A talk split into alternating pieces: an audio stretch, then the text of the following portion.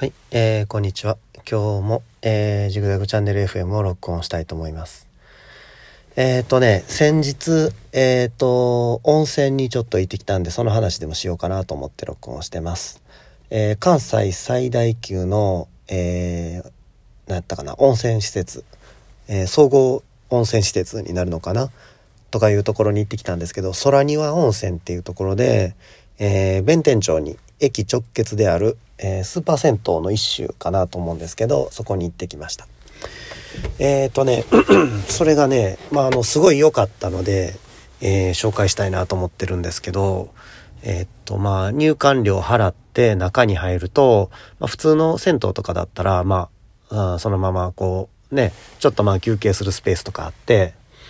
で、男女別に分かれてて、で、まあ着替えてお風呂入る。で、中にお風呂がいっぱいあるって感じだと思うんですけど、で、まあちょっといいとことかやったら、外に、えー、ちょっと食べるものね、食べ物売ってる店があったり、まあちょっと休憩スペースのところがちょっとゴージャスになってたりとか、そんな感じかなと思うんですけど、空庭温泉はね、あのー、2019年に完成した新しい施設で、なんていうかな、こう、こう、日本の伝統文化をテーマにしたアミューズメントパークみたいな感じに なってるんですよね。まず入り口がなんかあの、千と千尋の湯屋みたいな感じの門構えで、で、中入ったら、えっ、ー、と、バンダイみたいな感じのカウンターがあって、で、従業員の人はみんなそう、時代がかったなんか服着てるみたいなね。で、スタッフのことをなんか町方集とかって書いてあって、で、お客さんは、まあ入館料払ったら全員浴衣に着替えるんですよ。男も女もね。それぞれこうバーっていっぱい浴衣用意してあって、好きなの選んでそれに着替えてくださいみたいな。で、そこで一回着替えるんですよね、まず。で、浴衣着替えた状態で、こう中をこう見て回れるようになってるっていうか。で、中には、えっ、ー、とね、ちょっと待って、ホームページ見ながら喋ろうかな。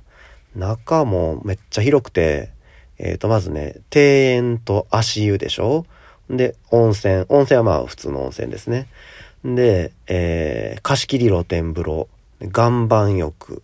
で、食事、で、アウトドア、で、縁日ゲームって言って、こう、射的とかやってるような感じのね、とこがあって、で、リラクゼーション。これは赤すりとかかな。で、エステ。これはね、えっ、ー、と、ポーラやったかな。なんかエステ専門のブースがあって、あの、ちゃんとした機械が入ってて、エステ受けれるみたいですね。で、フィッシュセラピー。で、リクナ、リクライナーエリア、お土産どころとかってこう、で、他にもさ、あの、要するにインスタ映えみたいな、こう、撮影スポットみたいなのもめっちゃあって、あの、すっごい賑わってましたね。多分最初は訪日外国人向けに、ね、それを狙って作ったのかなっていう感じで、まあ、えっ、ー、と、まあ、駅直結で、ほんでホテルとも繋がってるのかな。だから宿泊もできるみたいな、その気になれば。っていう感じのとこでした。で、入館が2000数百円なんですけど、なんかまあクーポンとか割引とかなんかいろいろあって、そういうの使ったらまあもうちょっとお安く入れるみたいな感じの、えー、アプリがあるんでね、公式アプリがあるんで、それダウンロードして利用したらいいかなっていうふうに思います。で、中がもうね、カップルだらけ。もうカップルだらけでしたね、中は。それか、もう女の子のグループね。あの、ずっと写真撮ってる感じのほんとインスタ映えするような感じのスポットいっぱいあるんで、で、カップルはもうずっとイチャイチャしてるんですよね。もう絶対、絶対カップルできたら楽しいとこやんって感じの、ほんといいとこでした。で、まあ僕は、あの、男ばっかりで行ったんですけどね。男ばっかりのグループで行ったんですけど、まあそれでも楽しかったですね。だってさ、仕方ないですよね。銭湯とかってさ、まあそのカップルで来てる人はちょっとわかんないですけど、まあ貸し切り露天風呂とかもあるんで一緒に入るのかもしれないし。で、岩盤浴とか、えー、っとね、テントサウナとかあるんですよね、屋外に。そこは、あのー、混浴なんですよ。岩盤浴とかはね。あの、岩盤浴用の服着てさ。まあ僕利用しなかったですけど、今回は。で、えー、一緒に入れるんで、そういうのでまあ来てんのかもしれないですね。で、まあ、ね、女友達と来ても一緒に入られへんし、まあ、男友達だけで来ました。で、ご飯食べるところはね、まあ若干割高かなと思うんですけど、そんなぼったくりっていうような価格でもないですし、すっごい雰囲気いいですよね。あの、昔のこう日本風の建物で、ビルの中に、建物の中に店があるみたいな。こう、なんか太鼓橋とかあったりとかさ、で、あの、鳥居がわーっていっぱいあったりとか、なんかこう、建物の中に街を再現してるみたいなね。江戸時代なのか明治なのかちょっとコンセプトはちょっと微妙な、どっちかわかんない感じでしたけど、外国人が想像する日本みたいな感じの、そんな感じの店内にしてあって、あ面白かったですね。で、みんな結構ね、あのー、ゆったり長居する感じで、あのー、要するに回転率早めようとかね、そういう意識はね、あんま感じられないんですよね。もう、あのー、まあ、昼ぐらい、僕11時に行ったんですけど、あ、ちゃうわ。11時ちゃうわ、あれは。2時か。2時。お昼食べてから2時に行って、で、は夜までいてたんですけど、まあなんかせかせかした感じもないし、もういつまででもいてくださいよみたいな感じで居心地もすごい良くて。でまあ、温泉もね、温泉はまあ普通かな。そんなに特別な温泉っていうのはまあなかったですけど、まあサウナもしっかりあって、あの、フィンランド式のね、85度ぐらいのサウナがあって、でまあ30分に1回ロウリュしてくれるっていうやつで、でね、僕ちょっとまあサウナの入り方知らなかったんで、まあ友達に、ね、いわゆるさ、あの、整うっていうかね、サ活っていうかね、こうやるんやでっていうのを教えてもらって、初めてあの水風呂とかも入ってね、あの、しっかりサウナ楽しんだんですけど、すごい良かったですね。サウナも快適ですし、水風呂はもうキンキンに冷えてて気持ちいいと。ほんで、外に、あの、外気浴できるね、リクライニングチェアとかも置いてあって、で、露天風呂でしょ？で、お風呂の種類なんか、日替わりのお風呂とか、で、炭酸風呂とか泡風呂とかいろいろあって、楽しかったですね。で、屋上に庭園があって、そこでまあ足風呂、足風呂のところはまあ男女共有のエリアなんですけど、で、足風呂利用して、まあそこで話しながらね、お湯に浸かったりとか、で、写真スポットとかいっぱいあったりとか、で、えっ、ー、とね、別料金になったのかなちょっと岩盤浴の料金払ったら行けるようになってたと思うんですけど、屋外にこうサウナテントがあってさ、今流行ってるじゃないですか、アウトドアでこう、ね、テントサウナみたいなの。それがあの屋上に置いてあってテントサウナ利用できるっていうそういう場所もありましたね。それちょっと興味あったんですけど、えー、ちょっとなんかまあ他の楽しんでるうちにちょっとあの時間なくなって行かなかったですけど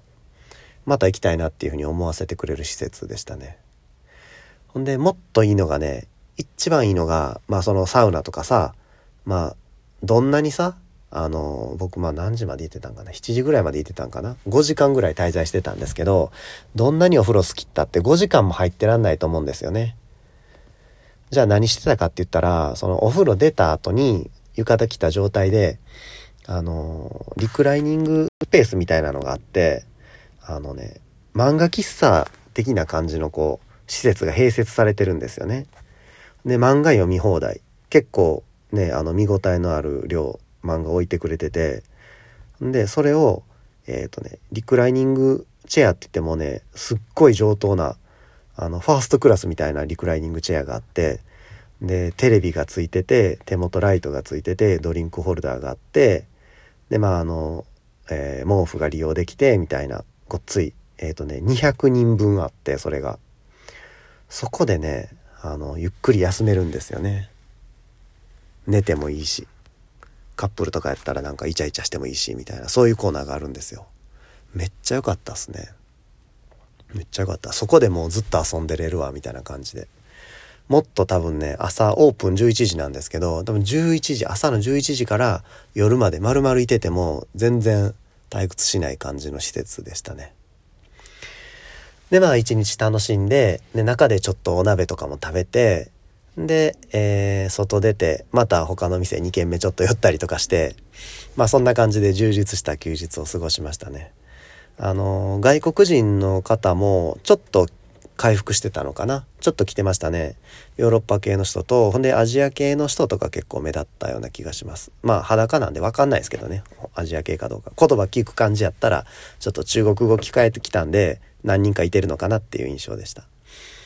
ただまあ皆さんそんなねマナーもいいしあの快適に使ってる感じでしたね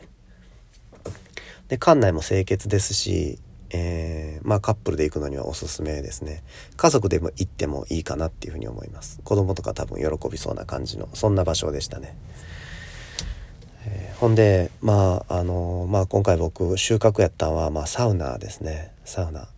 あの7分入ってでまあ出てで水風呂。でまた5分入って水風呂5分入って水風呂みたいな3回ぐらいやったんかな。で外気浴してみたいな感じの初めてやったんですけどあの最初さ僕も水風呂とかいや絶対無理みたいな思ってたんですよ。16度とかやし